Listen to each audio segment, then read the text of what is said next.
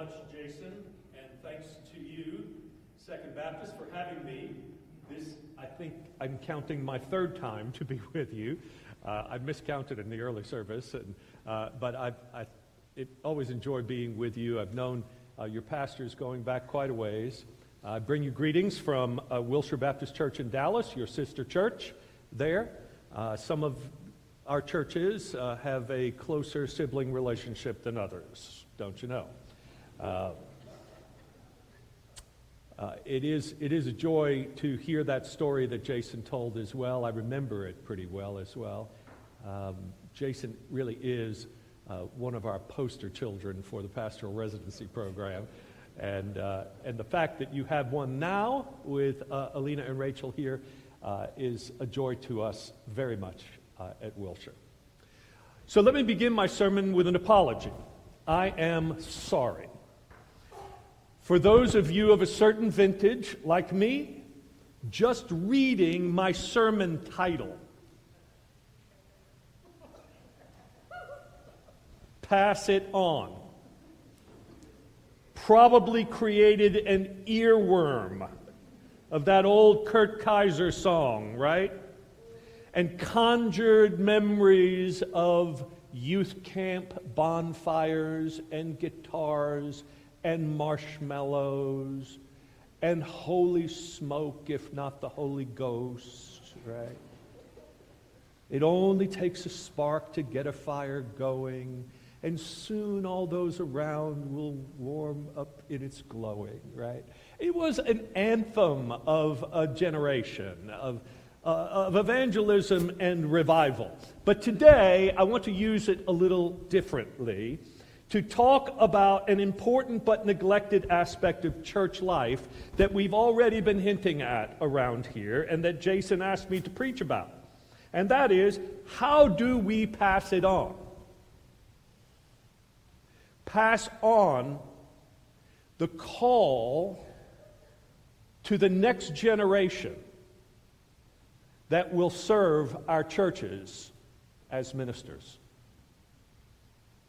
Now, no one disputes that the church needs preachers to proclaim the good news, as well as other dedicated vocational ministers who do the work of music and education and missions ministries in our congregations. But there is, I have to tell you, a growing crisis among us that we must attend to. I, am going to warn you that I have some gloomy things to say to you today about the state of the ministry. But before I do that, I really want to say a few good words. I want to tell you what a really rewarding life this is ministry. I, I have recently retired as senior pastor after all these years, as Alina had said, uh, in this particular church and in others as well. But I've never really retired from ministry, nor will, and look at me standing here still? My life is immeasurably richer because I answered this call to do this work. And I can tell you that having reared my children in a faithful and courageous church that is very much like yours, I know that I have received more from the ministry than I have given. My three adult children and seven grandchildren love the church and are still active in it. And I couldn't be more grateful. In fact, my two daughters both have seminary degrees.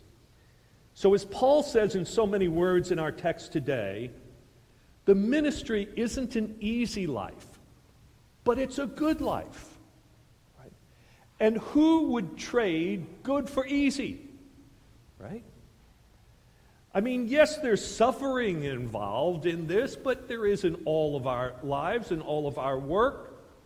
But we get invited into some of the biggest and holiest moments of people's lives. I mean, ministers at births and baptisms, right? At marriages and memorials and everything in between. People look to us to make sense of things to help them see the invisible in the visible, to point to hope and help when life is unbearable. What a thing this is, ministry.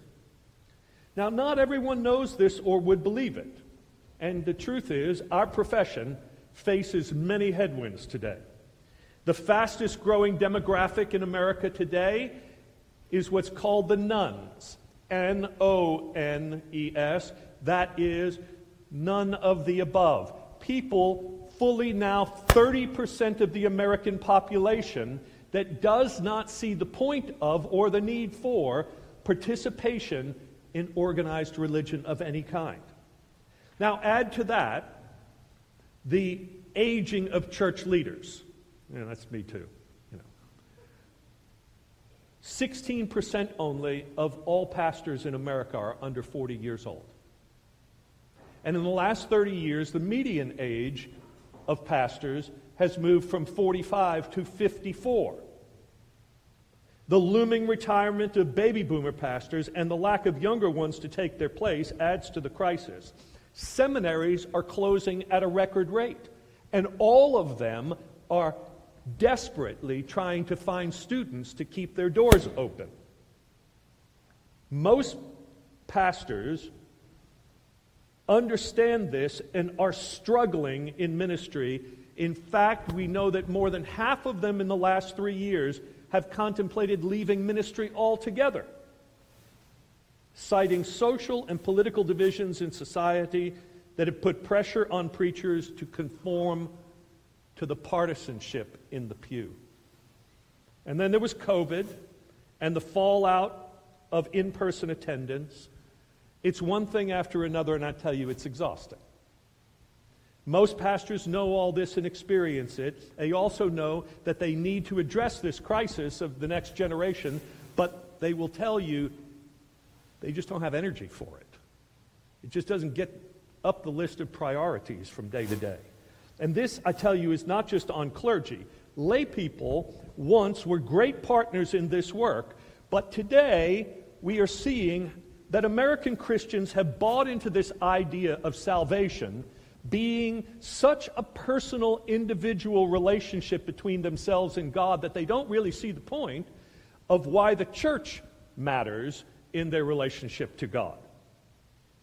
But let me say this as plainly as I can disciples need disciples to be disciples. This is a team sport. It takes a church to make a Christian. But this isn't the first time we've gone through this in church history. When Martin Luther broke from the Catholic Church during the Protestant Reformation, one of the things he brought with him in his critique of the clergy was the priesthood of all believers, right? And Baptists have glommed onto that and taken it as our own. Baptists cheer that development. We even claim that it was ours. We really borrowed it, right? But it's the understanding that all of us are called to the ministry in our baptisms.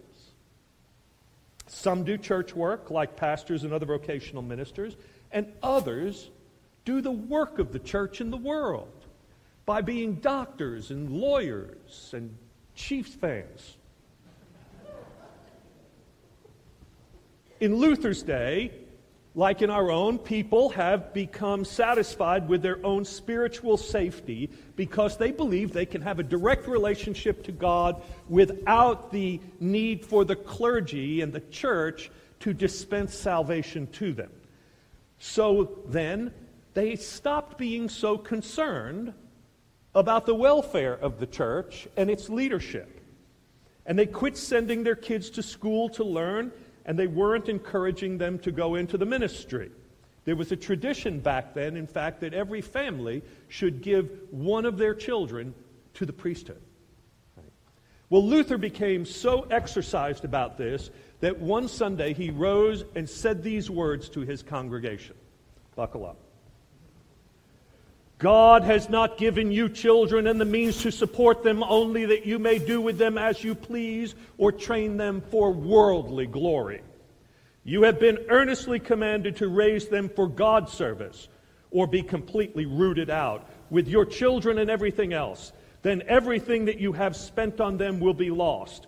But how will you raise them for God's service?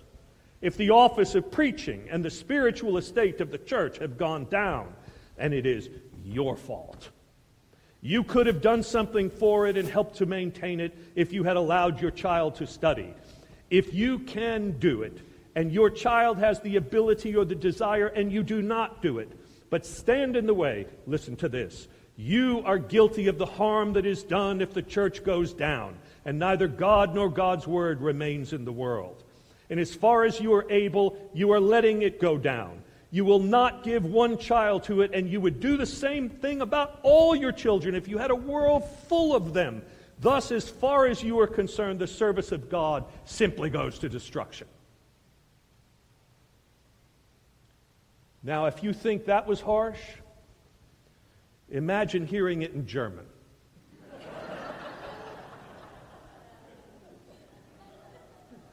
Luther must have gotten some texts and emails after that sermon, don't you know? He didn't mince words. So, this is a danger in every generation. The church may be the people, but the church needs people within it to be good stewards of this treasure and help pass it on. Our text today comes from what we call the pastoral epistles. That is 1st and 2nd Timothy and Titus. Again, the word pastoral. The missionary Paul had left his young protege in charge of the church in Ephesus. And in the next chapter of 2 Timothy, he charges him, Timothy, who was like a son to him in ministry, to entrust the gospel to faithful people who would be able to teach others, pass it on. That is, preachers and teachers vocational pastors and ministers of all kinds, because Paul knew that if the church was to survive beyond his own lifetime and thrive, it would not just because would be because the risen Christ through the power of the Spirit would be in the church, but also because a new generation of spiritual leaders would guide it through the tough times ahead. Tough times like our times. Now, if you hadn't noticed, the church in America is in spiritual trouble. The evangelical sector of it, at least, which seems to be the only part of it that the media cares about, has taken the side of resistance to racial justice instead of leading the fight for it. It has discriminated against women in church leadership, instead of celebrating their gifts in the congregation and promoting them, it has bought into the idolatry of Christian nationalism to the point where it can't distinguish any longer between the cross and the flag. How did this happen? In a piece in The Atlantic titled The Evangelical Church is Breaking Apart, Peter Wehner, former evangelical conservative, lays much of the blame for all of this at pastors and their people who prefer numerical growth to spiritual growth, entertainment worship to substantive worship, and political power to spiritual power. Much of it comes down to the failure to form faith in Christians through sound teaching of the Bible that would better inoculate the church against these temptations. Now, you are fortunate here at Second to have a theologically well trained and sound minister of the gospel, a strategic pastor who gives guidance to your church. But all that does then is put the onus squarely on you as the people. Loving churches procreate. Their love for God and each other produce children for the ministry. You have a spiritual duty to the larger church to do this work of calling and nurturing the next generation of ministers. And happily, you have not let up. So, drawing on Luther and Paul both, I think we need to recommit to a few things together. First, we must be intentional about the Christian education of our children and open to the possibility that if their hearts become sensitive to this life, and if they have a sense of call of God for themselves, that we will bless that. We need more Loises and Eunices in the church, kindling the call of God in our kids, like they did for young Timothy. Now, parents and grandparents, if this is going to happen, you have to be lifelong learners. You can't graduate from church. You don't outgrow the need to grow in your Christian faith. You have to follow through on these promises of our baby dedications to keep these children within the precincts of the temple so that they can learn the voice of God for themselves and discern what God is calling them to. And that means coming regularly to worship and Sunday school and mission trips and, and, and, and activities uh, involving being advocates for justice and raising your voice in song. The cumulative effect of the steady faithfulness of all of this will create an ecology in which children, young people, and second career people even will hear this call and answer it. And also, it will keep the church from straying from the way of Jesus.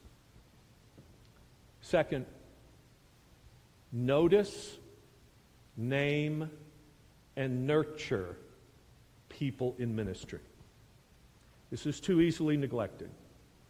You do this by recognizing those people who just seem to be at home in the house of God. Those who have an extra glint in their eye about spiritual things. Those who feel the pain in their own hearts of a broken world. Those who want to comfort the brokenhearted and include the marginalized. You then talk to them about what's happening in their lives and ask them whether maybe that is God's work in calling them to serve in this way. And then nurture that call by giving them opportunities to serve in ministry in the church and in internships and maybe residencies and supporting theological education, all of which you do.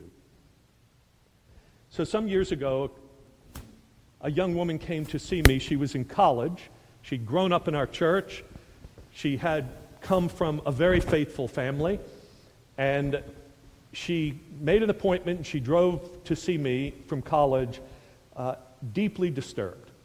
She was going through a period of dark doubt about her faith, and she was hanging on by her fingernails.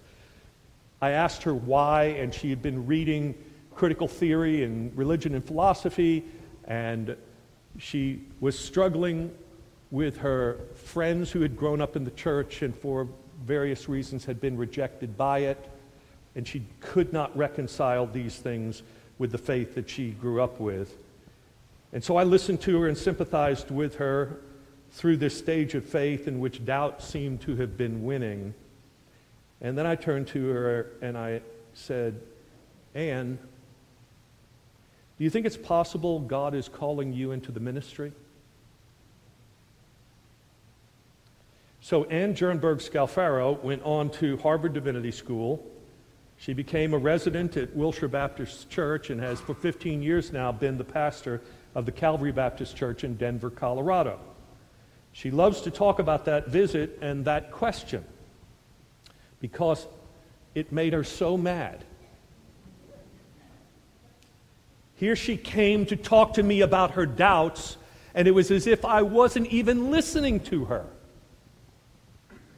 She said, I was just barely hanging on to faith, and you wanted me to become a minister. But she realized later that I was hearing the still small voice of the Spirit beneath the noise she was experiencing.